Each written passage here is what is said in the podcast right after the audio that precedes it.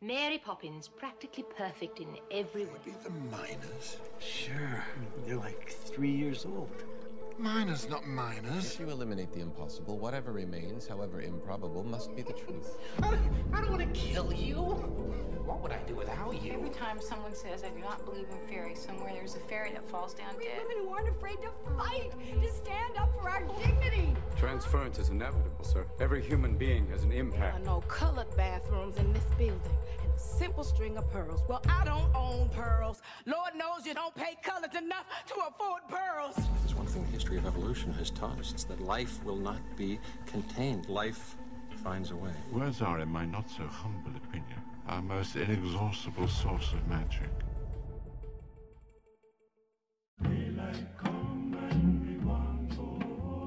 Stack banana till the morning come. Hello and welcome to Bite the Pen. I'm Jen, and as always, sitting next to me is the spooky Miss Charlotte. Hi, Charlotte. Hi, spooky Jen. Oh my god. Uh, it's Halloween. Yay. Oh my god. um, and we have two awesome people here with us today uh, screenwriter, producer, teacher, and lecturer, Terry Borst. Hi, Terry. Hey. And Claudio Rubin, producer and director of Santa Fe's Garson Studios. Woo! Thanks for having us. Always. Anytime. and you're our first guest. So Yeah. do whatever you want. We get we set the standard for Yeah, all the other the forthcoming shows. We're, we're going to try to set a high bar. That's what we're going to do. Yeah. So Terry and Claudio are going to be talking about their new film. And we're also going to be discussing one of our favorite Halloween films, Beetlejuice. So I can I can start off by saying your movie is two way.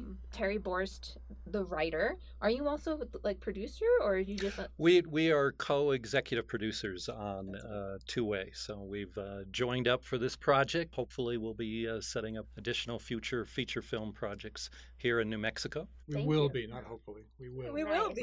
we are. We're in our fundraising stage as well, and for listeners of the podcast, our film has an Indiegogo running right now, which is one of our revenue streams because we're 100% independently financing this film in New Mexico. New Mexicans frequently are waiting for magical Hollywood money to kind of rain down upon them, uh, which uh, doesn't it doesn't really work that way. Um, so uh, we'll we'll point you to our Indiegogo, but to fill listeners in a little bit about uh, Two Way, and we're thrilled to death to talk about it. It's a road trip movie, and uh, it's a little bit in the vein of uh, Richard Linklater's Before Sunrise trilogy, the film Blue Valentine, going back a number of years, Paris, Texas, really about matters of the human heart. And with our film, it's a story of a married couple. They're middle aged. They are leaving Los Angeles, which has been their home, for a job relocation in southern New Mexico. And on the way, a chance encounter really upends everything they thought they knew about their marriage and each of their individual lives. So that's uh, Two Way in a nutshell. That's awesome. I can't wait to see it. So what percentage would you say happens on the road? Boy, essentially all of it. I mean, it's Really? really a Yeah. true road trip movie, and uh, you know, so it, it. Although I don't think it has much in common with films like Two Lane Blacktop, for example. Uh, you know, they're heading out on Interstate 40, which in essence is the old Route 66. So it's that kind of classic American feel. And uh, aside from my own personal knowledge, knowing that road so well, driving between Los Angeles and New Mexico, I'm really interested in those spaces in our lives where we're in the midst of relocating, we're moving to a different place, and the things that we sort of take for granted and ignore and we think they don't count, but just literally, you know, the motels that you stop in on the way, the gas stations, the rest stops, any place you pull off the road, frontage roads. I, I, you know, it's Americana and I love it all. And uh, that was part of the uh, inspiration for this film. Well, since since you're talking about it, can I ask a little bit more about then like the concept of this the story and where it was birthed and how long you've been working on the story? That's, You don't have a lot of yes. questions? You know, like I was like, well, because I'm just curious as to where it came from. But if you don't want to like share that part From your own experience. No, absolutely, because I know that you know the the drive between Los Angeles and New Mexico so well, and I, I thought that would be a fun venue. There is a central device that uh, I won't discuss here at the moment that makes it a little bit unique as well um, in terms of just the process of a road trip. But, you know, the other part of it was really thinking about those of us who've reached middle age. We start thinking about some of the bigger issues in life as well, uh, literally about things like uh, marriage and fidelity and mortality and all these grand things, but they're things that are incredibly important in our lives. So, you know, I think that was kind of constantly in the back of my mind while I was uh, writing this. And I also wrote it really specifically to be shot in New Mexico and shot on a low budget. So those were very specific goals for the film. Thank you for doing that. Yeah, I really appreciate that. Yes. Even the producers. no, just because I mean, talking about writing scripts, often scripts are written that don't they're not realistic in terms of the budget that is being applied to them, and or they try and pack too much into a budget, and you know, having a solid story that works, you know, you don't need a lot of money. You know, having a screenwriter that thinks about the budget and thinks about locations and thinks about, you know, if these characters go here, it'll be cheaper to shoot. You know, you're still getting you know great story, great characters, but it's cheaper to you know like shoot outside of a gas station instead of inside a gas station. Mm-hmm you know, if you're inside the gas station, you got, you know, what are we doing about all the products that are in there? Do you have to cover them? Do you have to hide them? Do you need a whole set dressing team to come in and remove them and then put in other things that are cleared to be in the movie? Mm-hmm. So, you know, when Terry has a scene outside of the gas station, I'm happy because like that saves and you know, art department can be a little smaller, it's a little less complicated. it's written strategically and with a lot of thought, which is, you know, a professional screenwriter and that's that's that's a big deal. Terry for sure. Yeah, I was, yeah, I was gonna say it helps that you've already had all this experience. You're not just a writer, you know, you've had all this experience, so you think about those things when you're writing it, obviously. Right. And you can still have fun action, you know, high energy scenes, you know, that don't need all those other elements involved. That can be done for less. So I read the script and I fell in love with the script. Nice. You know, so I mean, we're two years into this, and so I mean, you have to fall in love with the script and the project to to put the time into it, you know, because we're spending a lot of time and now we're also spending money. And, you know, so I fell in love with the script and then, you know, went from there and then said, okay, I'll, I'll jump on this and go for it. Yeah. So was there something about this, that the story that pulled you into, or were you thinking yeah. from like a producer? Well, no, I, I, think for me to, to start, it has to be the story. At least, you know, in this situation where there's no money and there's no, it's like we're rebuilding from scratch. So I need to read the story and fall in love with it. Um, what did what was it that made you? I think just the, the honesty of mm-hmm. the characters and their relationships and what they explore about their relationship and their marriage. You know, and then we can't give away too many secrets oh, about it, right, but right. you know, they, they, they confront certain issues that force them to come to terms with themselves and each other and their marriage. And it's like, okay, you know, what are we doing here? We've done this for 19 years. Are we going to do this another 19 years? I mean, where where are we at in this relationship? And I think just the honesty of all that, I felt this is a valuable film that's worth it to be up on the screen and for people to go watch it. And I feel like people will take something away from it. Maybe they'll go watch it a second time, but I think it feeds people and at least gets them to think, you know, and and so then it's a valuable endeavor. You know, it's at least for, for my time, that's all I could say. I think, it, I mean, the amazing thing is the complexity of uh, romantic relationships and life relationship, kind of sad acquaintances more than acquaintances, friends of mine uh, who are married 39 years, they just decided to divorce. Um, and it's not the first time that I know people that have been married 20 plus, 30 plus, even 40 wow. plus years. Wow and they decide we're going to go our separate ways at this point. Wow. And so, uh, you know, the, this question of, of maintaining a relationship, you know, Woody Allen famously um, said in uh, Annie Hall that uh, relationships either have to continually move forward like a shark yeah. or they die. And it's really, really true. And, and it, it's an ongoing deep part of everybody's lives. And nobody ever solves easy answers. So even when you see somebody who's been together 20 years or 30 years and you just go, oh, yeah, they'll be there together forever, that actually not necessarily. Not uh, necessarily. Yeah. Um, yeah, I mean, relationships are, there's a fluidity. And I think because culturally, I guess there's, you know, in the past, you would just stick it out until the grave. Right. You know, uh, especially if and religion was involved. If religion sure. was involved, right. Yeah.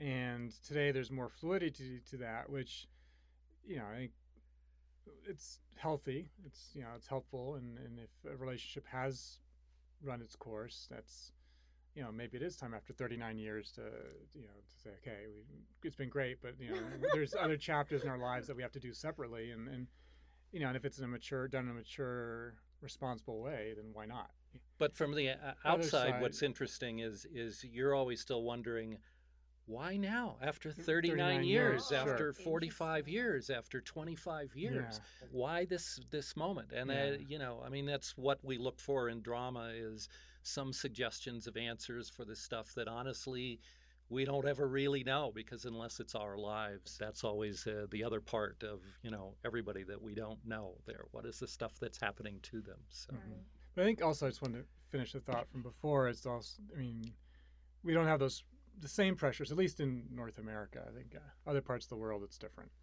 Um, but I think it's also maybe it's too easy to get out of relationships sometimes oh, today. interesting. So I think people are like, yeah, okay, eh, I'm done. I'm like, there's it's more transactional, or it's more like, okay, I, Before I didn't they get give it a chance. right. And sometimes you really forward. do have to put some energy into it, and you do, and then you discover something together. Like, oh wow, we hit this hard point, and you work through it together. You build more respect for your partner. You build more love, more compassion. So, you know, this there's always two sides. That's great. That's great. I can't, I can't wait, I I can't wait to see the movie. and so tell me again, what where do you donate to it? Ah, great question. So, um, for starters, you can find us uh, on social media. We're at Two Way the Movie with a, the digit two, so Two Way the Movie altogether. We're, we have our website, twowaythemovie.com, again with the digit two, so twowaythemovie.com. If you go to either twowaythemovie.com or if you go to our social media, Facebook, Instagram, and Twitter at Two Way the Movie, we will direct you all the time to our Indiegogo, which has its own URL, but which is long enough that it frankly probably is oh. easier to land on the website first simple. or on the Facebook page first. And then there'll be a post there that says, click on this. And what's really exciting about our Indiegogo is we have a lot of uh, unique perks attached to uh, contribution levels. Everything from a romantic weekend in Santa Fe to being on set and having a, a visit. One thing uh, we haven't mentioned, and I will right now, is we have Bailey Chase attached as our lead actor. He was one of the stars of Longmire and and so is an extremely known quantity um, here in New Mexico and and great guy and wonderful actor and we're really excited to have him. So uh, you know, get that perk to be on set, hang out with Bailey. So one of the other perks there is to be a background extra for a day. Um, so we have lots of fun things that Yeah. people should check out, Yeah. and they need to hurry because the clock is ticking on the Indiegogo. But you know, come come join us, be part of the two way team. That's our pitch. And w- would you mind mentioning Diana Taylor as your director? Oh, yes, we have a certain love for Diana. Oh, Okay. great, great. Diana's a five time Emmy Award winning cinematographer and, of course, has been a director as well. We're really excited to have her directing and being uh, the, the person who will create incredible imagery to uh, be able to support the story and bring it to the next level as well. Yeah. Yeah. And I, I just would like to say, you know, one of the things we talk about a lot on the podcast is representation. So for you guys to have a female director, thank you. That's Oh yeah, it, was, it was an easy decision. it was a very easy decision. She knocked it out of the park. I mean, oh, like, we had several candidates, and she's Well, like, And I think what also what that will of course lead to, and both of us want as much diversity as possible behind the camera and in front of the camera as well. And I'll talk more about that in a moment. But with Diana as director, even in terms of hiring decisions, there's no question that we'll have greater diversity in terms of the entirety of our crew. We're also excited with the cast that uh, we uh, be able to qualify for the Screen Actors Guild's Indie Diversity Initiative because so much of the cast will be female or and or non-white, and we're excited about that. Yeah. So, So um, cool. you know, they raise the bar so you can have a higher budget, and um, Very it cool. helps you to produce, you know, lower lower budget film. We also have to give a plug to Charlotte because if you go Indeed. to our websites, Oh, oh then Which Charlotte? Which Charlotte? who who produced and directed and edited all our videos and promo videos. So yeah. shout out shout out to Charlotte. She- That's great. Okay. anytime, anytime. So Terry, tell us about yourself. So I'm a, I'm a uh, screenwriter and producer. Additionally, and what brought me out here to Santa Fe from uh, Los Angeles, most of my career was spent in Los Angeles as a working screenwriter, as a member of the Writers Guild of America. But uh, Santa Fe University of Art and Design invited me to come out uh, and uh, teach uh, in the film department back at the beginning of this decade.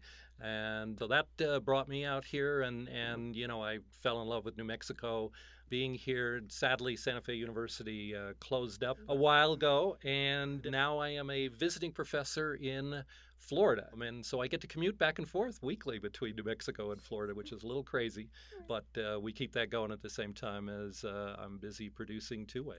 We're very glad you you do make that trip. we want you to stay in New Mexico. We're trying. I know. What about My you? My turn. Uh oh. the mysterious Claudio. mysterious Claudio. Oh, jeez. So I'm from Italy originally. I was born in Italy, born in Milan, and bounced around. I'm going to accelerate the whole timeline. bounced forward. around the world a little bit. Yeah, I never never thought I'd get into film. It wasn't part of my. I didn't grow up with a video camera running around chasing everybody in the house and filming, you know, home home videos and stuff. Yeah, I have an English law degree uh, from from London.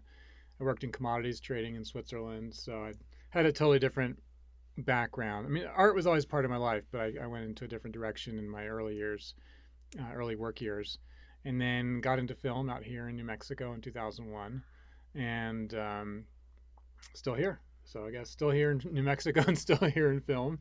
And it was interesting just finding my way. You know, the, uh, I started off in features, working on feature films. And uh, first movie ever was actually here at Garson Studios, a film with Kelly Waymire and Jeff Fahey called Maniacs. Yeah, and it, it's been an interesting journey. Just because I had to find my place in the film world. You know, I didn't, like I said, I didn't grow up thinking about film, and then I got into it, and I was like, hey, I started in features, I went to commercials, I worked in television, uh, launched and ran a film festival, and I was like, so what's my expression here? I'm trying to find my my voice in this whole world, and. Uh, so I guess I'm producing. I guess that's my that's my voice, and uh, and being you know and bringing you know the business side from commodities trading and my law degree. So all those things, I guess in some ways, uh, I was preparing myself for a career in as a producer and in producing, and I didn't know that. Um, but I was some, somehow subconsciously guiding myself, and Totally. I remember at a friend in London my undergrad my, my undergrad degree was in political science and history from McGill in Montreal. And I was in London one day and I walking across this road and I walked by this guy and I'm like, I know you. And he's like, I know you. And he's like he's a guy I went to school with in Montreal. And he went he went to Cambridge and did studied law at Cambridge and I was at King's College and so we both followed, you know, went McGill, go to, to go to the UK, get a law degree. And then he became a producer. Oh my oh, gosh. and then I became a producer. so That's it's like pattern. that's a pattern. we should announce that during this time. Like, by the way, you guys, most of you will be producers. so But you seem a- very happy with it. It's good. It's getting Yeah. better. You know, I like playing with the financing and the being kind of in the creative control leadership. And I'm, I still consider myself, you know, like kind of a baby producer. But to be in a position of responsibility where you're kind of in the lead producing role, it does make sense that it takes a long time, that you have to go through a lot of experiences and work on a lot of shows and all kinds of different situations. And it's 2 a.m. and you don't have the location to shoot, you know, in a day, and you go back out and you're scouting at 2 a.m. to find a location to make the shoot work. I think you have to kind of, you know, put in your your time, like every like every career, you know, and um, you know, people say, yeah, I'm a producer, you know, like okay, maybe I don't know. it's it's you know, it's like writing screenplays, you know, like you know, I've I've done that where I've written a screenplay and I'm a screenwriter. Yeah, I wrote one screenplay. I'm a screenwriter. You know? it doesn't work that way. You really have to spend time and with any with any trade, with any um, you know career, and develop it and, and learn all the intricacies and all the permutations and and so especially you know in producing, executive producing, it takes time to to finally get there and go, okay, now this makes sense. But and then you know, I, I always appreciate this idea that the independent circuit seems very different. Uh, I mean, I don't know because I've never worked in like Hollywood before, but You're not working in an anything. independent theater. I'm just working with the independent theater versus you know what what I hear from Regal. I'm like, well, that's an entirely different beast. Like we're telling different stories, and I think that's where passion can differentiate uh, how you work in your roles. So even if you don't feel like a producer, I feel like you're doing amazing work with where you are and who you're working with. Um, I don't I don't know if that's true. Is that true, Terry? yeah, I, I mean, it, certainly the, the path of, of independent film versus um, uh, films that are coming out of studios. There, you, there the budgets are so radically different, and of course, what you can possibly do with story is so very different as well. So, yeah, they have completely different feels. The, the rules are different, if there are any rules. Um, uh, they are different worlds. And I think, uh, again, for New Mexicans, uh, sometimes New Mexicans who are in the film industry in various ways are imagining Hollywood will suddenly march into New Mexico and just set up shop and, and be there and for uh, New Mexicans to be building up a above the line filmic infrastructure. It's to make more of these small independent films work, which is why we hope people will visit twowaythemovie.com Yes, yes. and support Sure. us. That we really uh, need that to uh, be able to uh, realize this and make it happen. We are going to be employing uh, local cast, local crew, local vendors, and because of the fact that both Claudio and I uh, were teaching at Santa Fe University, we're very committed to educational opportunities and internships for current students, for recent alums, because we're going to be shooting in Las Cruces. I think we'll be working most specifically with New Mexico State University and with Doña Ana Community College um, to bring in their students from not only film, but business students, culinary arts students, um, students from uh, other disciplines as well. So we're very much committed to involving the community as a whole, again, New Mexico as a whole. We want to keep growing the infrastructure entirely. And, and part of that is giving more opportunity and experience to recent graduates there and current students as well. That's great. That's another thing we talk about a lot is you know trying to trying to build Santa Fe, and I think that that's great. That that's a. Yeah, I mean, the, the closing of the university is a big deal. And I produce commercials, you know, production managed commercials, you know, to come in from LA and New York. And I would bring in, you know, a lot of the young kids onto as PAs and create opportunities for some of them to be on professional shoots. So not having them around anymore as a resource, it's, it's a big deal. Yeah. You know? the, the community, the film community took a hit with uh, the closing of this university. Yeah. Yeah. And, and not only the film community, but at least in terms the community in general for sure. But you know, since we're talking film, you know, the ability to to have new kids and get them involved and Yeah, Yeah. it doesn't mean we stop trying and use the students that are here and support the universities that are here. And And I, I, uh, I think New Mexico needs to, to think about the entirety of the state, and, and so what will benefit one portion of the state in the long run has impact throughout all of the state. And so every time we're working with students, whether they're from southern New Mexico, whether they're from Albuquerque, whether they're from Santa Fe, whether they're from Taos, mm, this is a plus in the long run. Uh, we- We're hopeful that uh, everything we're doing will have impact uh, across the state. It is actually an important thing of, of how production cycles within regions and locations will change, and there will be ebbs and flows to that. And currently, we're in you know, a solid time here in New Mexico, but things can change very quickly. And again, that's uh, one of the reasons it's important to, I think, build more of a homegrown kind of base here with more above the line talent and, and make our films that are our films and tell stories that nobody else is telling. Awesome. everything local across the board, not just the arts, everything. Please.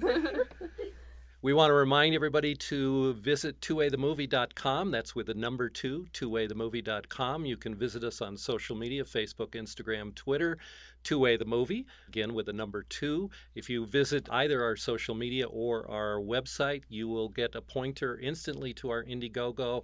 We encourage you visit the Indiegogo. There's tons of fun perks, and all contributions are valued. They're incredibly important to us. It's one of the key revenue streams that we have for Two Way. So go visit our Indiegogo. Bite the Pen will definitely be donating, so I hope all of our listeners do as well. Yeah. If we do, you have to. Oh my god. I'm not Okay, lying. don't attack oh, sorry. I mean, please. Thank you. Thank you.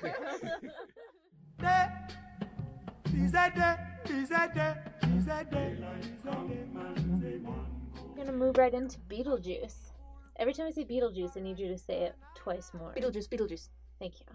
Well, we're pretty sure most people have seen it, but we're going to give you some basic information anyway. Beetlejuice, the spirits of a deceased couple, not diseased, um, are harassed by an unbearable family that has moved into their home and hire a malicious spirit to drive them out. Uh, story and screenplay were by Michael McDowell, who I found out actually did the thinner screenplay of the Stephen King uh, movie book. And he did the Nightmare Before Christmas adaptation with Tim Burton. And he also did Tales from the Crypt, which apparently is a recurring theme in this movie. And the other writer and story develop person was Larry Wilson from Tales from the Crypt. Mm-hmm. And you said a lot of the cast members were in. Well, Tales from yeah, the Crypt, yeah, right? yeah. See, I, I've never seen Tales from the Crypt. It's so good. I'm sorry. I don't know it. No, see how Claudio doesn't Oh my gosh. I do very well Yeah. because that was, uh, you know, that was when I was starting out my career. So all this, Oh, uh, when Beetlejuice uh, screened and that that time period in that era, um, there was a lot of horror being done. Tales from the Crypt, and earlier, and Michael McDowell came out of Tales from the Dark Side, which was a super low budget TV series. And with my colleagues, uh, you know, I knew several people uh, there that were doing Tales from the Dark Side and were within this world. So uh, yeah, it was a big thing that was happening right at the end of the '80s and right at the beginning of the '90s and in Hollywood. It was awesome. And they're talking about doing it again. Just calling it. Beetlejuice 2 is the current. Oh, uh, that, yeah. Yeah. Is that, I Yeah. thought that was. It's, that, well, It- it's come to life and died several times. Yes. Right? We were reading about Yeah. that. Yeah, but it's listed right now on uh, Tim Burton's IMDb. Um, But and doesn't uh, say Win- Winona Ryder um, was Oh. talking about it just a few months ago. Oh, cool. Um, you know, whether or not it will see the light of day, that's another story. Interesting. Meaning they would use the same characters. well, that's an interesting question, right? I mean, that's what they're talking about. Does that make? s- I don't know if that makes sense with everybody 30 years older. you know reboots. Um, They're doing them all the time. But if they, what's our rule, right? If they do a reboot, it needs to have a new element to it. Yeah, and I think uh, so. Beetlejuice 2, that at least what they're saying is it'd be a sequel, um, Right, as right. opposed to a reboot. A reboot's a whole other question. Right. Yeah. Yeah. I, f- yeah. I feel like you can't. I mean, you can obviously. do a but, lot, they have. But I feel like it's so like such a classic that There, there's yeah. no ground that's not sacred. No, right, that's you're for sure. Yeah. If they can make money, they will turn it around and find a way to Yeah. turn it around. That's Mhm. right. I'm gonna keep that in mind. And the film, of course, is directed by Tim Burton. Geena Davis is in it. She was the first to sign on to Beetlejuice. I guess she was the only actor who they asked and was immediately like, yes, I'm in. All the others he had to sort of convince. Alec Baldwin, who doesn't look like Alec Baldwin, in it. 30 years ago. right? Yeah. Uh, I'm he's, me reminded. I'm like, oh yeah, that's Alec Baldwin. yeah. he's Adam, um, and he did Tales from the Crypt as well. Uh, Catherine O'Hara as Delia. Love Catherine O'Hara. She also did Tales from the Crypt. Winona Ryder, Tales from the Crypt. Michael Keaton as Beetlejuice, but spelled differently, which we'll talk about. And Jeffrey Jones as Charles, who has been around forever and also did Tales from the Crypt. And Glenn Shadix is Otho, who I didn't, I don't, I didn't recognize him and I didn't know him, but his filmography is impressive. I mean, he has been in so many things. I've never seen such a long, like, filmography. And sadly, he passed away a few years ago. Did so yeah. hmm I was wondering why I hadn't seen him in a while, and that's why. Yeah. Mm. And he was so young. He was like 56 or something. Yeah, yeah. Wow, so Mhm. young. Well, thanks for that depressing note. Oh, Uh, sorry. well, it is Halloween. We are, you know, and we're nearly at the Day of the Dead, so That's true. We, we could think that. about those who passed on as well. true. Yeah. Well, Day of the Dead next week in Mexico, I think. Yes. Yeah. So somebody I was working with yesterday was heading to Mexico for that whole Yeah. Nice. Yeah. celebration. hmm Uh, produced by Michael Bender, who I do not know, and of course written by Michael McDowell. Um, one of the, the two things that we checked first before we get into more of the meat. In our last episode, we talked about the venom problem, which is. Do you want to describe the venom problem? Um, I okay. The only thing I did was contribute to the name of it Oh because God. she's the one that. Well, I told well, you to stop telling but people that. I was hey because it was your you're the one that kept No, noticing you were the one that told me about. Oh really? I don't remember. You say that every time. Okay, I just maybe I just don't remember it. Sorry, Maybe- we bicker. I I don't know what the venom problem is. So yeah, Okay, so we, uh, we were watching. I live Venom. under a rock. No, no, no. So- Meaning We we, made haven't. this up. Yeah, It's- it's totally our our Okay. thing because we just started noticing it. But part of something we were watching in, in Venom, the movie, uh, Okay. Marvel movie, is everything was casted great. Everybody did such a great job. We actually were very surprised at how good the film turned out. I, I mean, we were. we I were- loved it, and I did not expect to. Yeah. it's a Marvel film, and you know, I don't know. They can, all- you know, you know what I You're following right? Scorsese, and and you know, they're all like, no, this isn't really entertainment. Or this isn't really cinema. It is entertainment. Right, exactly, exactly. I'm not sure who brought it up first, but we were like noticing the entire cast was white. We just we happened to notice those things, except for the villain, and he he was so well casted and he did a great job. But that's all we could think about throughout the movie. It was like, oh, he's the only minority. The only minority in your film is the bad guy. That's Yeah. not a great message, and it, it's something that we've been seeing in other films as well. Right. um, as we move along. So for this film, we we wanted to see if it passed. Didn't have the venom problem, and it didn't, which is great. Yay! Woo! And you'll talk more. Do you want to talk more about the original? So yeah, so I started looking at Michael's first script, the original Beetlejuice story idea. Oh, you were able to get the script. I, I found it online. Oh wow. I don't know if I wasn't supposed to. Oh my god, it's there. It's there. It's there. so- Yeah, it's there. And it- Long forgotten. You're the only visitor in the last thirty years. And it, yeah, it definitely felt less like a family film, maybe more horror esque. Have you? Do you know what the original story was? Or It's, Well- it's much darker. Yeah, and that, I mean that, that's because of the, the world that he was working in in uh, Tales from the Dark Side, and and uh, you know that was his genre. So uh, it's logical that you know where he started from was in a darker place, and Tim Burton came in and and said we can make this a little bit more fun, and you know it's sort of the nature of Tim Burton projects in the end. Tim Burton is not interested in hardcore horror. That's not Right. what he does. He has that, childlike element. Absolutely, absolutely. And so I, you know, I think that's what uh, attracted him to it. But you've read the script, so you can talk way more about it. Yeah, well, because I was I was kind of just interested where the story came from. I thought it was a very interesting story, and I'm always attracted to like the family. Um, whenever there's a family involved and the dynamics of family, and I thought like in its basic form, it's basically two families trying to learn to live together, and it's the daughter that brings that together. So I was like, oh, that's a beautiful story. um, and that's still part of the original for sure. But um, originally, the idea of Beetlejuice was supposed to be not only more involved in the film, but more scary, sinister. They described him as Rat Packer. So laid Right. back club singer kind of guy, smooth, smooth Talker. Well, they were, they were thinking about Sammy Davis Jr. Exactly. as one of the as the original Beetlejuice, which would have been really. I was actually I was watching some old Sammy Davis Jr. videos this morning on YouTube. Just hadn't watched him in forever. It, it would have been interesting with Sammy Davis Jr. It's, it's a different movie. It's a different movie. It's a different movie. I actually I was picturing that too for this original script of Mhm. Sammy Davis Jr. and it totally works. It really really works. But the problem with that then is it, it would have been a huge Venom problem because if the cast was as it was Mhm. minus Mhm. Beetlejuice and Beetlejuice was like Sammy Davis Davis Jr. Yeah. Yeah. I'm like man that's totally the Venom problem. Yeah. So that's just something I wanted to throw out there. But I agree. When reading it, I I totally pictured Sammy Huh. Davis Jr. Yeah, Interesting. he would have done it really well. But that's my two Tap cents. dancing and singing. That's just because you like tap dancing know, so I much. know. I'm such a big fan of Sammy Davis. Jr. Yeah, that, that totally makes sense now. Yeah. and the the other thing we usually try to do, or at least I try to do, although I think I'm getting you to do it as well, is seeing if films pass the Bechdel test. Um, and as a reminder, the Bechdel test is there's three different qualifiers. Um, you have to have two female characters who have names, and or I guess it's only two rules. Um, and those two female characters have to speak to each other, and it not be about a man.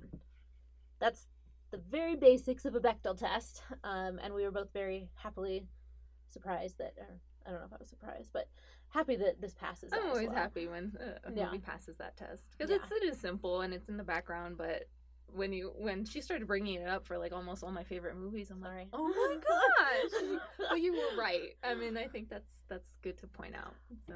I I like Alison Bechdel who created this test because her purpose in it was not to shame anybody and and not to make anybody dislike anything in particular, but just to expose the the idea that there's a lot of misrepresentation and underrepresentation. Right, right. So, so pass both of those. Yay. Yeah. I, am no, noticing you're wearing the same shirt that Alec Baldwin wore. I know. I was thinking the same thing. Beetlejuice. yeah. My Beetlejuice suit was dirty. So. and so we, we have a few questions, um, things that we want to talk about with you guys for Beetlejuice. So, what is your relationship to Beetlejuice? And do you have any like memories with associated with it? Um, I have a Beetlejuice altar at home. awesome. I have fond memories of Beetlejuice. You know, I probably saw it. I was coming just out of high school, going into university, and I can't tell you exactly when. Yeah, so it came out in 1988. I was like, so, we know the date came out. Yeah, yeah like on, on, May 7th in West Palm Beach, Florida. I went to our local movie theater. So I just, it's a has like that warm fuzzy feeling for me. It's just like fond memory. It was a fun film, and when I watched it, you know, we'll talk about the film, but you know, I had a lot of those same positive, you know, just it's visually engaging, it's visually entertaining, um, it's zany, and um, so all those things were still there. It's still a fun film. Yeah, I mean it holds up really well, and and uh, I still think it's one of Tim Burton's best films. And you know, I I don't remember exactly where I saw it. It would have been in Los Angeles. You know, that built out of uh, this was Tim Burton's second feature film. Uh, he'd done uh, uh, Pee Wee's uh, Big Top, I think. Oh, there, there were a couple different Pee Wee films, but he did the first one, you know, which did well commercially. But this Beetlejuice is what blew him up completely, and and why he was doing Batman next. and so, uh, you know, that career arc was interesting as, as, somebody really just getting going in his own career, kind of watching that take off. And he was a, a student at Cal Arts, which is just outside of Los Angeles, and uh, that did a great animated short, Frankenweenie, that then launched him to Pee Wee and then, you know, launched him to Beetlejuice, which got him to Batman. The Batman movies, I had the chance to tour the sets for the the second of Tim Burton's Batman movies where the Penguin was featured, and that was astonishing. This was Paramount, and they. Mm. They had so many sound stages deployed for the film, and mm. one of the sound stages, they refrigerated down to 35 degrees because oh they wanted to see everybody's breath and the, the, expense involved in doing can you imagine that and it was so cold being on that set and Oh and you know I'm in Los Angeles. I don't know yeah. from like you know 30 degree temperatures. This was long before I came to Santa Fe, yeah. uh, where I become intimately um, familiar with them. But it was something just seeing all the different bat suits. So this was a little later uh, in Tim Burton's career. One of the reasons we selected Beetlejuice is each of us, you know, feel it's a good film, and and I think felt that it would hold up well. And so it was sort of interesting seeing it 30 years after we had seen it before, yeah. and it does hold up well. Um, yeah, it's it it's got a nice timeless feature, and that's not actually easy to achieve. Yeah, it's, no, that's the fact that it's you know has this fantastic quality that's kind of outside of time. Um, yeah, is a totally tangential comment, but I've been watching uh, Jane the Virgin, and I love that show. And the fact that they have the telenovela quality has allows you to do a lot of things that you couldn't normally do in a television show. So I think even here with so the same thing with Beetlejuice, it has this timeless, out of normal time, fantastic quality, which allows him a lot of breathing room and gives a lot of creativity and makes it still fresh today. I was actually impressed how it's still kind of I was still laughing. Yeah. It still Mhm. felt fresh. And I'm like, gee, what films am I watching today that are as visually engaging? Mm-hmm. I mean, there's everything. you could say maybe there's too much up on the screen and there's too many different types of styles and but still it's eye popping and and it's it's not rehashed you know they they thought about it and they created their own special unique world that's that's still nice to see It's very creative too, which I think is appreciated. Oh yeah. And you were even saying like that claymation Mhm. rather than CGI because that's what we're used to, or at least our generation is super used to it now. Yeah. But just to see when the art pieces come to life, that's very Tim Burton-y, but we also appreciate that it's claymation. Like yeah, actually see yeah. a very textured. No, that's uh, the, the the practicals that are there. I mean, it's just so old school. I mean, the, the miniatures. I mean, that was the h- the height of just the creation of miniatures, and I I knew people that were creating miniatures for various projects at the time, and that craft has almost disappeared. Honestly, Well, if you look at Um, like Blade Runner, all of that was the craft of these these men and women. I mean, there was no CGI. It was all created by these you know special effects teams. And Yeah. there was a time where now it's all computer generated, and it doesn't feel like, like the fact that you made the comment about the texture of the claymation. It's it has a different feel on screen, and Yeah. um, and it's kind of a feel that I miss. I mean, it has it gives it a texture and a tact. You know, it's more tactile, and the, the digital image doesn't have that, and it doesn't. And I think you lose something there. Yeah. Yeah, I mean it's a. I mean, the, it, with all the technical advancement of, of CGI, I mean, honestly, you know, still when I'm watching things, I'm I'm distanced, al- you know, always because I'm recognizing that's all digital, and you know, there was there was something to that. Just uh, again, you're right, just the texture and the feel, and it actually, uh, I feel actually immerses you more in the experience, and maybe it's interesting because we consume so much of our media now on laptop screens and phones, and, and maybe it makes less difference there, but you know, on the big screen, it um, there if you have the luxury of experiencing that, it was it was fun to kind of go back and I I'm, I'm looking at those miniatures, going, man, Well, it feels That like was- another character. I mean, Yeah. it's not you know it embodies, has form. It's it's just It's not yeah. flat. yeah, It's not flat. It's not flat. Yeah. And that, that you know, it's just a three dimensional. It's you know, it's a visual medium. It's so. I, I wasn't I wasn't really introduced to Tim Burton until later. Our, our family didn't watch a lot ya. of movies early on. In high school for sure, but I think it took a while. You guys just watch Star Trek all the time. Yeah. um, my earliest memories, of course, are all always the playthings, the like the music themes. Uh, Harry Belafonte. Belafonte's Yeah. songs throughout the film. Mhm. That's something that always stuck with me. Mhm. Mhm. Um, the very musicality and of course claymation, the setting. Even though I didn't understand the story, it felt fun and quirky. Mm-hmm. Um, and of course, Beetlejuice as a trickster character. Um, whenever there's a trickster involved, I am like on it. I just True. that is my favorite archetype, and I think Beetlejuice is one of like the most. You're gonna write a book about it, right? Yeah, a book. We do want to do a podcast on it though. No, You should. a book book later. Um, so I think that was yeah the most memorable was the trickster. Um, Nice. And that that very Tim Burton quirk of a film. Yeah. Was my early memory of that. Nice. I think one of the things I appreciate about it is that it can be a family film, but it can also really have some dark elements to it that are digestible.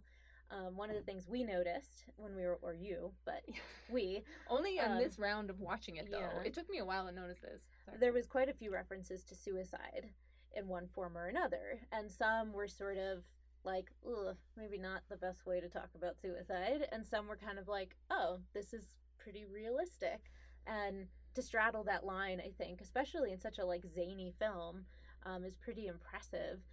And I think it's it's important that these themes are talked about in family films, and I just think it's so well done. Plus, I can get my goth on, which I like. yeah, because originally, funnily enough, originally there was two two characters for um well two daughters, and Lydia was the older daughter who was the very goth Right. type, and she was very much Manhattan. Like she didn't want to be uh, transported to Connecticut where they ended up, and Mhm. you know she was fighting her parents the whole time.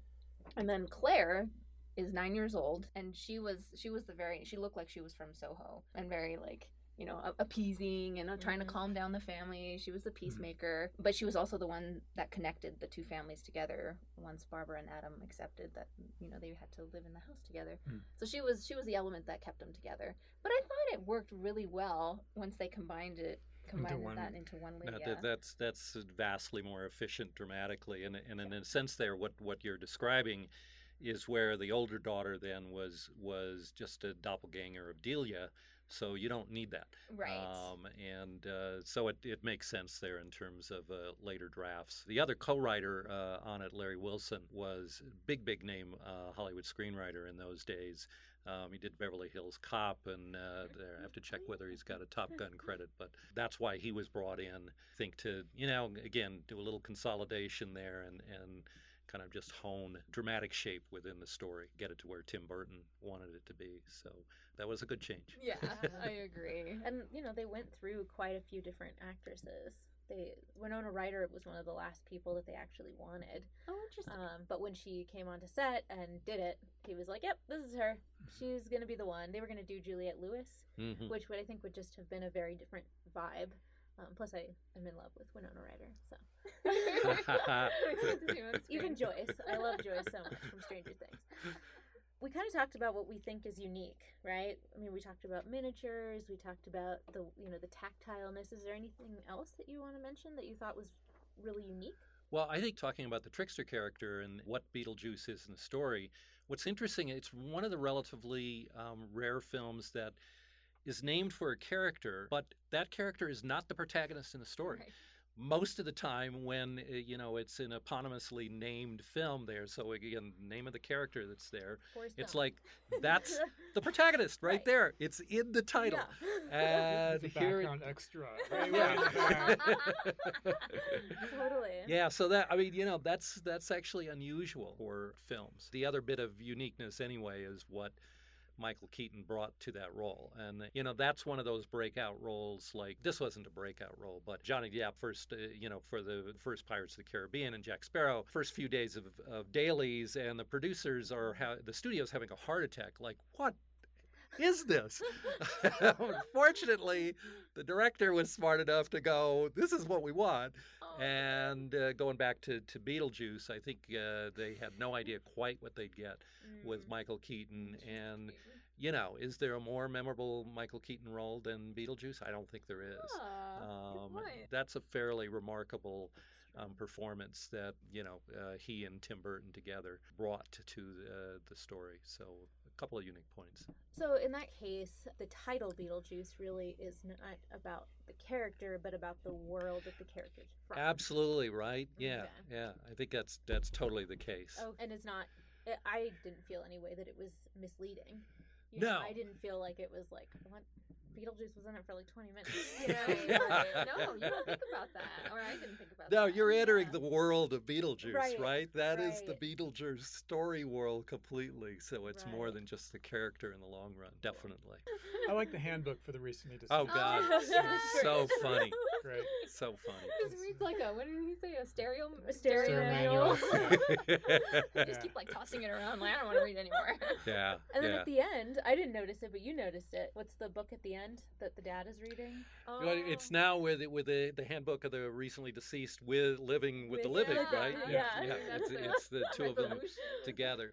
Um, I think that's one of the other you know unique aspects. I mean, I just love the depiction of the afterlife completely, and and Bureaucratic. Uh, yeah, red N- nobody had ever given that to you before, and uh, Right. that, He know, takes you into a whole new world. yeah, and, yeah, uh, yeah, and um, part of the Beetlejuice world.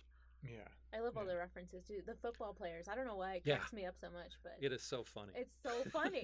You're like, coach, She had, to, she had to tell me what that. I mean, I was like, oh, that actually happened. Like, Well, I mean- plane crash. yeah. I didn't know that that was. That Yeah. was where Yeah. that from. And actually, in the original screenplay, there was no afterlife. Beetlejuice was was basically the second act of the of the movie. Um, Hmm. he's there was no there was no option other than Beetlejuice. Yeah. Um, to help the dead. So that's that's why I thought. And there's no caseworker. No or- caseworkers. There's Like, yeah. Don't, don't hire Beetlejuice. You're gonna get Right. in trouble. Really? Yeah. No the, waiting The scenes were either in the house or in the miniature town. Those Mm. those were the only two locations really Hmm. that the dead could go to. Huh. Yeah, So and, carves tha- out and that's part of world. yeah, Exactly. that's uh, LA County uh, Museum of Art a few years ago uh, mounted a retrospective uh, exhibition of Tim Burton's work. One of the great things was um, seeing how much um, Tim Burton, number one, writes. He normally is working off somebody else's screenplay, but he writes dozens and dozens of pages for every single one of his projects. He'll do the sketches for various characters that he's thinking about. So he brought some of that world, and then of course the, the creature effects and the and the, the shops that were doing that also brought their particular skills and I'm sure imagination to things. But uh, that's very much I think a Tim Burton ad. It, you know, it's just you know, it's it's classic Tim Burton is what it is, and just uh, all these different creatures and and how crazy they are. There, you know, the the guy who's flat, so who's great. flying Yeah. through the afterlife, um, is Got just run you know, over or something. yeah, The yeah. receptionist Um, who's the like recep- annoyed yeah, yeah, Yeah. yeah. Exactly. Yeah, the the showgirl that uh, sadly has had a terrible fate Yeah, um, right. in, in life there, and, Yeah. and yet you're laughing Did even about survive. that. Totally. Yeah, yeah, My, absolutely. my dad started cracking up the one time he watched it with me for Juno the caseworker. Yeah. When they do the yeah close up on her face and she's smoking the smoke Yes. from. Yes, exactly. he just started cracking up. Yeah. It's great. But yeah, it feels very Tim Burton. And you actually, I mean, you there you get like a history of film because that's Sylvia Sidney, who was a terrific leading lady in Hollywood in the 1930s and 1940s, and there she is still working, and it's great. Awesome. um, and you to have Robert see. Goulet. And Robert uh, Goulet there, he actually did a fair amount of stuff during that time Yeah. period, and Yeah. brought you know brought in as a character actor. Um, so it, yeah, it's interesting as he's there. It's interesting with Dick Cavett being there. It was Mm-hmm. you know, late night t- TV guy, you know, now maybe almost forgotten, but uh, was Yeah. almost a Johnny Carson in Sure. his time. And uh, there, I'd have to, I didn't check to see how many other credits he's got.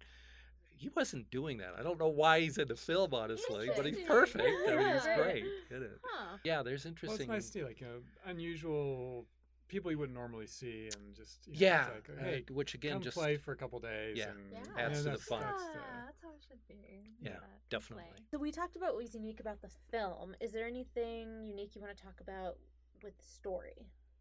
I don't know if unique is the right uh, word for it, but Beetlejuice is just classic Hollywood filmmaking. There's an A line there, which is our deceased couple, and and they have a very clear goal. We we got to get this family out of the house. It's a it's a good solid three act structure, very clear turning points in this story. You have a B line that really is built around Lydia. There, she actually drives that, and of course she's got a very clear goal, and actually she wants to stay you know, because she, this is great. It's it's goth come to life. It's the ghosts. I can see all this. It's so cool, and there, you know, and and what's what's terrific is you have the overt goals for um, all these characters and very clearly established, but then you have what their needs are and that's you know it's established literally in scene one of the film that our deceased couple they they want a child they want a family and of course what do they get by the end there? Now they finally have the family um, that's in place and the child that we're never told why they can't have children but uh, there's something there and um, but in the end they do get a child Right. uh, even in the afterlife so it, it's just really solidly constructed and that actually allows then i think for the trickster element with beetlejuice which in a sense just sort of bounces around within this story with you know manic energy and and uh, but the framework of the story is there and so it, it's okay and it's fine to kind of put that it's you know it's this great extra christmas you know ornament on the christmas tree but the tr- christmas tree is really super solid and it all works well. And so that it's able to contain you know all of tim burton's insanity combined with michael keaton's insanity Totally. uh, there. And i don't think that would work if if it just was incoherent as a story but in fact it's it's really solidly constructed. And uh, i'm sure that was partly michael mcdowell you know even more in terms of the the original draft but i think also with larry wilson coming in you know again he knew how to just kind of classically construct um, something so interesting to see a second time around there and really think about that and how it works Yeah, I mean, I think that being said, remains interesting because for me, at least for me, because the visuals and all, I think the characters don't.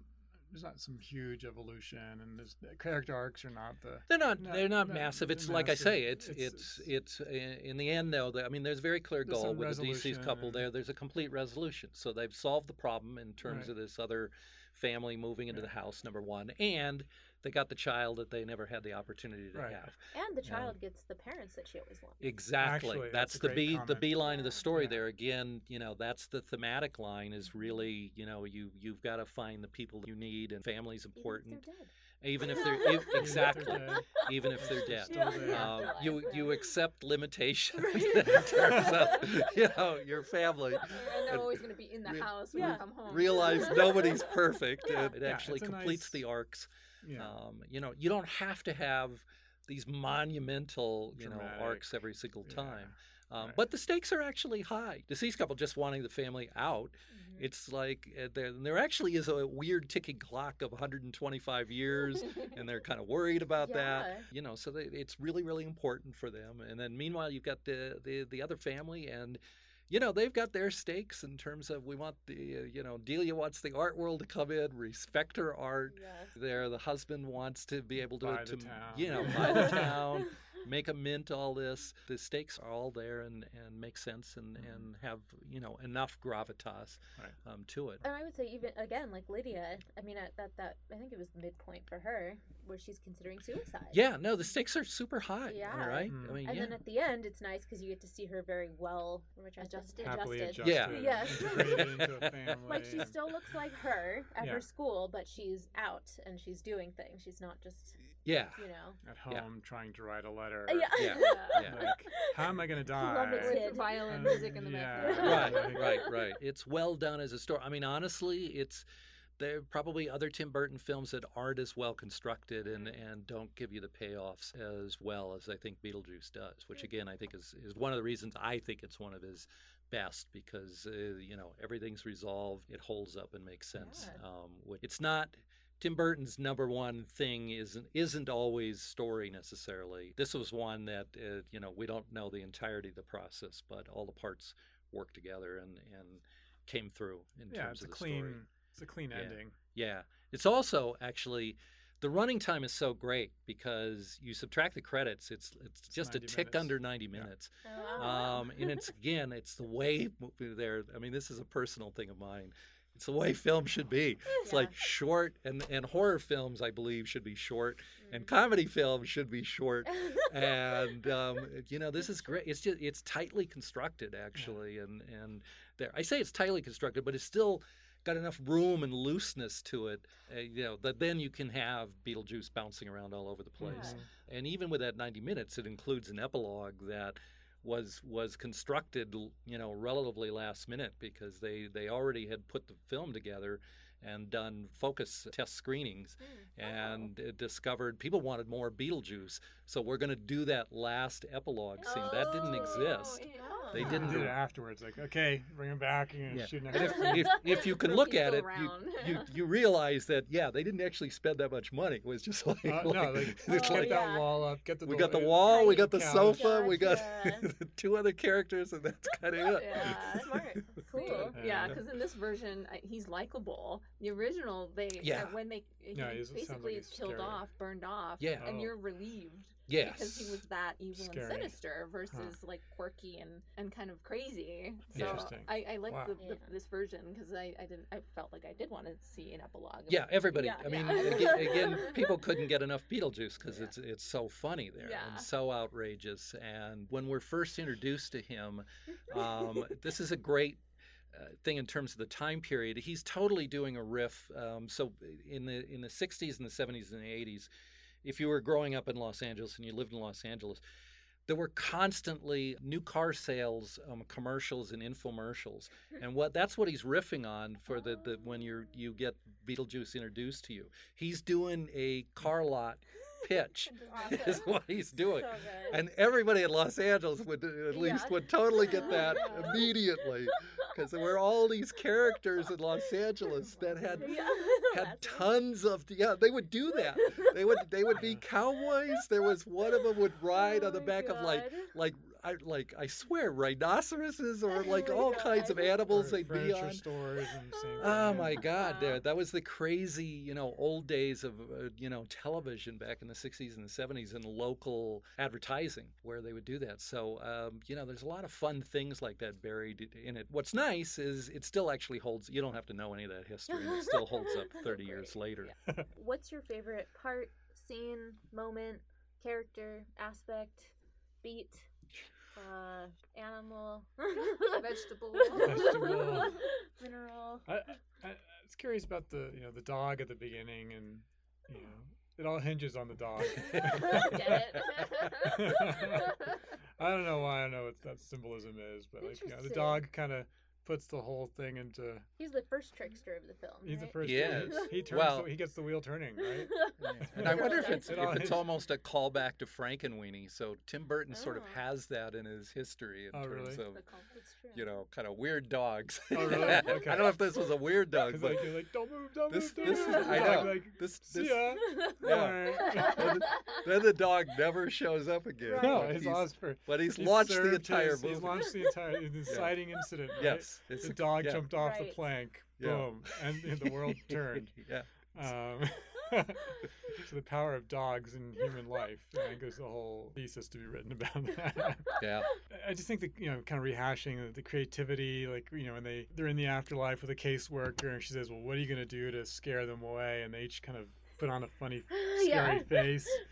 And then they kind of go back to the world, and you know, Geena Davis was able to go back to her normal face, but he's still figuring out how to collapse the large kind of plasticky rubber face he created. And so i just think it's constantly coming up with clever entertaining offbeat scenes that keep you guessing keep you laughing and um, you know the, the fact that you know they're trying to scare them away and now it's a marketing opportunity to bring people from the city it's like it's everything's backfiring and, and backfiring in kind of original, authentic ways. Not like, okay, didn't we see that in another movie? And that Right. all these other movies backfired the same way, and here we have this cliche again. So, uh, yeah, I appreciate the thought that went into that, I guess, and the thought that went into a lot of scenes. Even how they reveal Winona Ryder. She's, um, you know, they're carrying in all the furniture, and she's sitting in this large armchair, and she's revealed that way. That's a great way to reveal a character because he's just like, here's a normal scene, they're bringing in furniture, and oh, here's a little bit of a twist and you discover a new character um, so it's just there's a lot of thought and planning that went into the scenes and the just how they're choreographed and, And I, I subtle. appreciate that Oh, yeah and and it's not like subtle. yeah but it's there But it's and- the yeah, like the the scene with um with Alec Baldwin when he's wearing that like death mask looking face and he's got his eyes on his fingers Oh, and he's trying to read something and so he's using his fingers to read it. Oh, but like it's so quick that you Yeah. don't Mhm. even I'm just like "Ah, details. Yeah. it's an amazing detail. Yeah. Yeah. Otherwise it'd just be blank, you know? Like Yeah. there's be nothing there. Yeah. Yeah. so Use good. those- yeah, use those small moments. No, that's a it, it's the details in Tim Burton's world. I think always that that's so great. I just you know I love the afterlife and all the depiction of the afterlife, and you know I could spend forever in that world. It's and very um, uh, good place. Have you seen the good place? yes, indeed. It has that yes. sort of that's a ted danson show Yeah. Yeah. Mhm. Has that sort of vibe of this is an office and we all have to work here until we die, but Yeah. we're dead. So Yeah. it's gonna be forever. It's going to be forever. Learn to work with each other. and it's interesting even that you know when they're in the afterlife they have the same issues they had in, in real life you know they're still looking to be happy they're still looking for peace of mind you know they're still trying to resolve conflicts and Mhm. it's not like you cross over and you're freed from all of that it's like you're you're still addressing similar issues that the at least in his in this film's version of the afterlife yeah. it's kind of a continuation with a little bit of twists and flair and tim burton style You still gotta wait Uh, around in a waiting room. and you guys, forever. yeah, well, that's what I love at the end. He's like, you know, he, his, the guy next to him is number four, and he's number nine million. He's like, hey, can we do a little switcheroo here? And uh, Yeah. you know, it's an interesting way to represent the the afterlife. Totally. Yeah. I liked what they were doing with the interior and the exterior of the house. Mm. Um, this very old timey Connecticut, both Barbara and Adam wanted to keep that, you know, ugly wallpaper and that old timey furniture. That was who they were. And they were content to have a vacation in that house because that's what they wanted. They wanted to finish it and make it their own. So this this conflict of very modern people coming from Manhattan and just tearing it apart. I mean, I think I think what they decided to do in their design was such a contrast, and it felt very Tim Burton-y once once the contemporary part was set up. Mhm. Um, so I like visually the whole time. That's what I was thinking about. Mm. Um, and then at the end, I didn't notice this until this last screening, but the wallpaper behind Lydia is half the modern black Mhm, weird mhm. texture and half the Yep. the Awesome. wall Oh, flowery okay. wallpaper, Yeah. and she's Mhm. dancing Awesome. between the Yeah. wallpaper. Yeah. Yeah. So Mhm. cool. So I was like, oh my gosh, even that's symbolic. Like, how did Tim Burton like Mhm. notice those things? Um, and we talked about it a little bit. I, I mean, I felt like there were a lot of different callbacks to other sort of horror films, and The Outside of the House definitely felt like uh, the Amityville, Amityville horror, Horror. Mhm, for me. mhm. Yeah. Yeah. I'm glad that you guys agree. Oh, yeah. Yay. No, know I, absolutely. I didn't. It just, it just hit me now as you Okay. said that. I'm like, okay, which, which, which one would be like? Okay, probably Amityville. I don't watch that many horror Uh, films. yeah, but yeah. Amityville Horror. I- You know, that's one of the ones I from Cool. back in the day. Nice. Yeah. You have to show me pictures. It's not a horror. That's okay. Sorry. You don't need to be a horror person. But I think uh, uh, then the interesting thing also is thinking about the the influence this had. I mean, you know, Men in Black was this influenced by Beetlejuice? I think uh, absolutely, and Mm. you know, Tim Burton's world. I think I think there was uh, so much influence that Mhm. you know um, rippled out from this. I don't know if there, those ripple effects continue there, but uh, d- you know, I think absolutely there were the number of films in the '90s. Um, you could see influences of of um, Beetlejuice and and you know just Tim Burton in general. Uh, and he was such a major filmmaker in the in the '90s. Not that he's you know he's there. I mean, it's amazing because he platformed from Beetlejuice to Batman, and like Batman, you're already at the top. You know, you're A list, and now he's just stayed A list for you know more than 25 years, and Wow. and um, you know just did Dumbo, so he's still doing you know A list, you know Disney um, films. He hasn't he hasn't had he can't go any further. Like once you do Batman, like you've already hit the top. stay at that level, I there know. isn't anything such you know you can't go beyond the A list, so you're just kind of there, and he's just been there forever. He's Um, actually one of the people that I read um, is very interested in directing a Tales from the Crypt. He Yeah. Is one of the people that's like, I want to do that. I'm like, oh, That sounds right. So good. Yeah, that doesn't, As doesn't a surprise me. Feature or as a TV series? or- Uh, well, the article was talking about a TV series Okay. because I guess there's a new idea about calling it the Crypt, I think, and he was mentioned in there as being somebody that really wants to do it. My favorite thing uh, was the relationship between Lydia and Delia and Lydia and Barbara. Ah, the mother figures. Basically, that one scene I just that you pointed out, I just love that scene where Winona Ryder kind of finally meets them when they're under the sheets and she's like, you know, and she's talking about how she's like obviously weird and Geena Davis is just like, You look perfectly normal to me. And I, I love that part because I feel like her mother, her stepmother, which is a whole other issue, um, it's just as unique and sort of ridiculous in some ways as Lydia, but that Geena Davis's character is the one who's like a farm woman, you know, like Yeah, living in telling her, Connecticut. "You look normal to You me." You look normal, Yeah. yeah. And I, I like to I like to see how that those two relationships like changed uh, because you do we do finally see Delia. Um, we do see her like holding Lydia At the when- end, like the end scene. Yes, Yeah. Mm. and that's the first time that we see affection from her parents to her. Um, And it has to be when her like life is at stake. Yeah. They're like, oh yeah, maybe we should like. yeah. And it's like they obviously are sort of taking a back seat to parenting to some degree at the end Mhm. because they're tutoring her in Mhm. math and they're Mhm. studying with her. Yeah. Um, so I don't know. I just I really liked that. It was I didn't expect it, especially for a film that's a, called Beetlejuice and is about a crazy guy. You know Mm. what I mean? Like I Mhm. just didn't expect it. Yeah. Now we have the big question. Ready? This is it a secret question? No, we, we A always secret just question play we this game not. now. Yeah. this is the game we play all the time. So, if they did a remake or a reboot or whatever, like a completely new version, who would you cast as Beetlejuice? That's tough because uh, that's a hard act to follow with Michael Keaton, Absolutely. and and uh, you know that the manicness and energy of, of that, and it was the same time period as, as Jim Carrey kind of starting up his career, and there was a generation of comics that You know, kind of Robin hit that. Or- Yeah, exactly.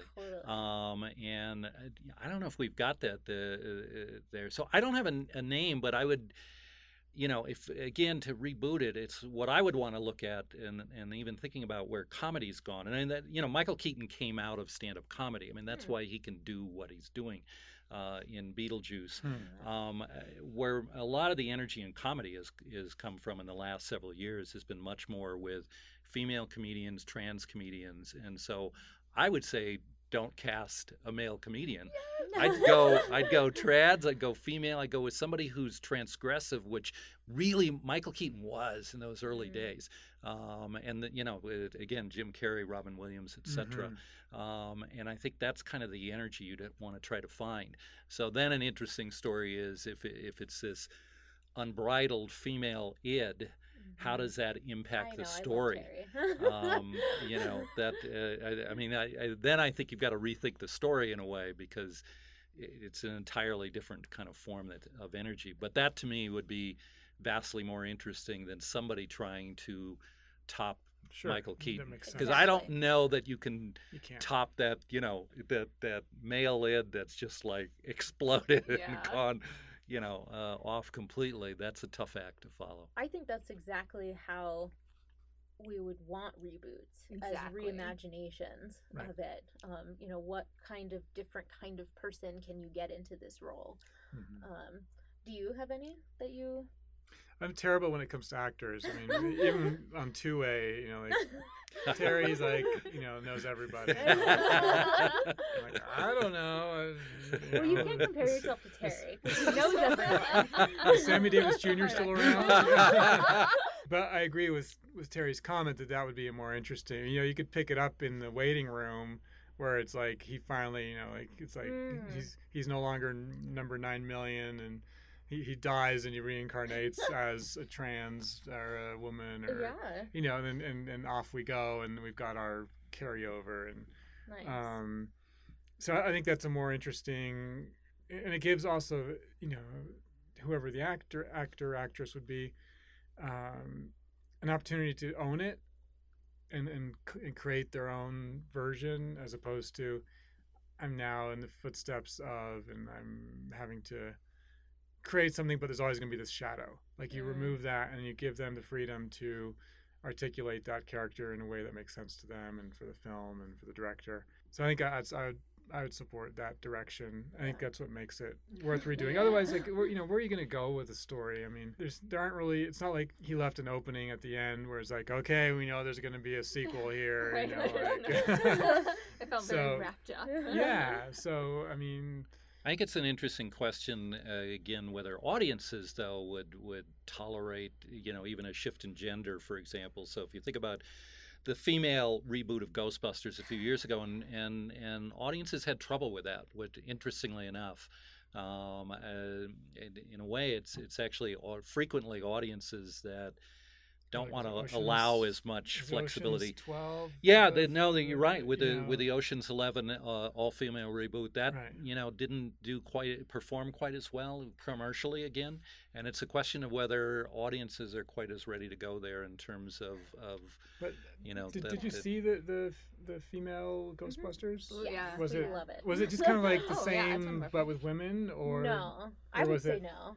Yeah, I feel like I wouldn't like it if that's what it was. Yeah. Um, Okay, I so don't they- consider so they- reboots when they don't add Right. anything to it. Sorry, Right. but- It's a different perspective. Mm-hmm. It's really unique. They they call back to the original, of Mhm. course. Gordon Weaver's in it. Um, Bill Okay. Bill Murray. Uh, what's his name? Um, Dan Aykroyd. Oh, he's in Mhm. it as well. Okay, Mhm. okay, Right. Um, the female secretary. Mhm. Can't remember her name. I really liked it. okay, great. Um, yeah, Yeah, but that's don't it. Um, yeah, they- it's it's it's it's hard oftentimes to pull audiences along there, and and you know how flexible are they within uh, these re- reboots? now they you know that's so far that seems to be um, the evidence. when they made the film, before anybody saw anything, people started sending really horrible message Totally. messages about women and Yeah. about women being ghostbusters, which is stupid. yeah, um, right. But- like because that's been such a predominantly male profession Oh, for yeah, hundreds of years. Because it's like, yeah, But exactly. It, what they did was they integrated that into the film. So there's actually a little scene Sure. Where they're Mhm. reading comments about the video of the ghost that they found and put on YouTube. Oh, yeah. And it's like horrible stuff that they're saying. Right. And she's like, don't ever read the comments. Yeah. Right. And I was like, thank you. Because, Yeah. like, what? Yeah. What? Yeah. What? Uh, Well, but you know, maybe that's even changed in the, in the span of two to three years here. Time will tell. Who knows if, uh, in terms of Beetlejuice, will they do a reboot sooner or later? Probably. Somebody's got to make some money somewhere. Well, yeah, I mean that's a larger issue in terms of why sequels and reboots, uh, et, et cetera. So that that's an entirely different podcast Yeah, I was gonna um, say, to we- discuss that. we might, yeah. Um, but probably it'll happen. Or this Beetlejuice 2, which supposedly the, somebody is working on an, a script for it, and that one there is intended to be a sequel. Right. And would they gather up the original cast at least partially? You know, can you do a Beetlejuice 2 without? Michael Keaton, but I don't know. Would you know? I have no Would idea. he- if- would he- Is Yeah, an would he do interesting it? I mean, you question. know, it's He's still uh, pretty crazy. I'm sure he would. Yeah, Well, if the role's right, I think Yeah. it's a, a you know I think he hopefully is in a luxury enough position that he can decide is is is there a value add here.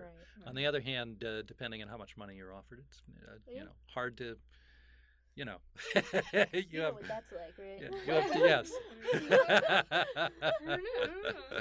so who would who would you cast? Terry took my answer. Oh man, I'm- you should have gone first. Now I feel bad. That's what I was thinking. I didn't have a specific. Margaret I don't know Cho or actors something, or- either. Yeah. No, but it's got to be younger. That's the thing. But That's, and yeah, yeah. Lydia Shadow. That's what I was thinking. Like this Mhm. another teenage girl who might tempt Barbara and Adam and kind of blind them because if that's what they're wanting is this child that they never got. And if she can still be a trickster and and deceive them in that way, Hmm. then that's it's it's kind of you know genuine, a genuine um, Lydia character versus this really sinister trickster Lydia. That's Um, very interesting. who I mean, you know, meaning she would she would look like Lydia's opposite, like Right. very put together and like, oh, I can help you, like I know exactly what to do. And that's its own trope in horror is young people who are terrifying. right, right. I, Very don't- I, I wouldn't want her to be too young that she looked like you know Children of the Corn, but um, No, it's- but that's, yeah. but But that's what it would play on. Yeah, I mean, it could play on something like that. Yeah, exactly. But so yeah, I was thinking definitely female, younger. Cool. Um, and then you can play with the id and um, Yeah. Yeah. I mean, I think a, a, question there to ask then, um, you know, it, it's born out of the 1980s. So this thing about Manhattanite, um, trendy, arty people moving in the country was definitely a thing in the 80s. So yeah, you could redo that. I mean, it's not that that's vanished, but is there a further update? Does this take place outside of Silicon Valley, for Yeah. example, um, Yeah. uh, do- or maybe outside of Los farm. Angeles? Possibly. on the Um, border with Mexico, and you get some Oh, like, there- Mexican there you go. Day of the Dead stuff. and you Ah, kind get yeah. a bicultural element. It's Yeah. Coco meets Beetlejuice.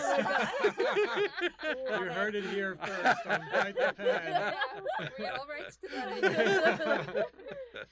but that might be an interesting because then you actually bring in a very you know culturally you know it becomes multicultural it's you know potentially more dynamic and and you have the unknown of the other culture and some of its traditions which could be scary you know or just un, you know you know one needs to be reassured you're not sure what you're getting that could be an interesting cool. I always love a back backdrop of cultures. That's what, and I'm glad you brought up that Manhattan because the original screenplay had that a whole lot more, where Yeah. Manhattan was just infiltrating Connecticut, that yeah, small town. yeah, which was a very '80s thing. Mm. So Oh, yeah, So that's what they feared. Uh, so that makes Yeah, sense that the, yeah. the film would reflect your society. Yeah, So that's what they yeah. feared the most. Yeah. So that's interesting that if we did a reboot, you Yeah. know, something that we, we need put to it talk on the border in El Paso Oh my you gosh, know. exactly. Gosh, that's fascinating. Yeah, that's totally our idea. Nobody can take Oh that my idea. god. I went a little bit of a different direction. I mean, pretty much the same, but I was trying to think of an actor who I felt like could have the range to do something like that. Um, maybe not the same energy, but the range, and maybe tweaking it a little bit towards like a s- social stuff, social stuff. Yeah, social stuff. Um, so I picked Kate McKinnon. oh yeah, Interesting. I feel like she could totally do that. Oh my gosh, you mhm. could. Yeah, it's like Terry's like, oh yeah. I'm like, I was like Ghostbusters. You ever he, seen it? he doesn't like, I- he doesn't stay up that late. like I said, I live under a rock. No, me too. I Yeah, don't know I know. I know how you feel. But I mean, I feel like she's one of those people now. Like on SNL, she's one of the Mhm. few people that's actually brought like lesbian content Mhm, onto mhm. Saturday Night Live. Others have tried in the past, but it's usually been like poking fun. Right. Whereas she just is like, yeah, this is who I am, so it's going to be a part of what I do.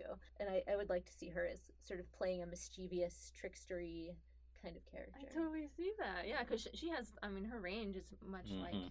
um, Mhm. Too. Hmm. So I I can to- totally Yeah. picture that. Yeah. Ah, Yeah. it's a good one. I don't know why I didn't think about her. I just want her to be in everything. I. Master and Commander, Kate McKinnon. Let's just challenge all That, of them. that was Russell Crowe, right? Last of the Mohicans. we will not get in trouble for that. Is there anything else we want to talk about with Beetlejuice? Anything? I'm good. I'm good. Cool. Yeah. Good choice, guys. Good choice. Very good. So I want to thank you guys so much for joining us. Thank you. Oh, you're Our pleasure. Yeah. You can definitely learn more about Two Way the Film, see updates, and sign up for their newsletter at twowaythemovie.com with the digit two. Please support them on Indiegogo. Please, that would be very generous of you We would and love you. awesome, and we will love you. Did you guys want to say anything more before we wrap? Because we have to get like. We, we want to uh, have everybody give great reviews to uh, Bite the Pen and, There you go. and go subscribe Five star uh, to the podcast. top Five star. Try to do a six star. See if that works.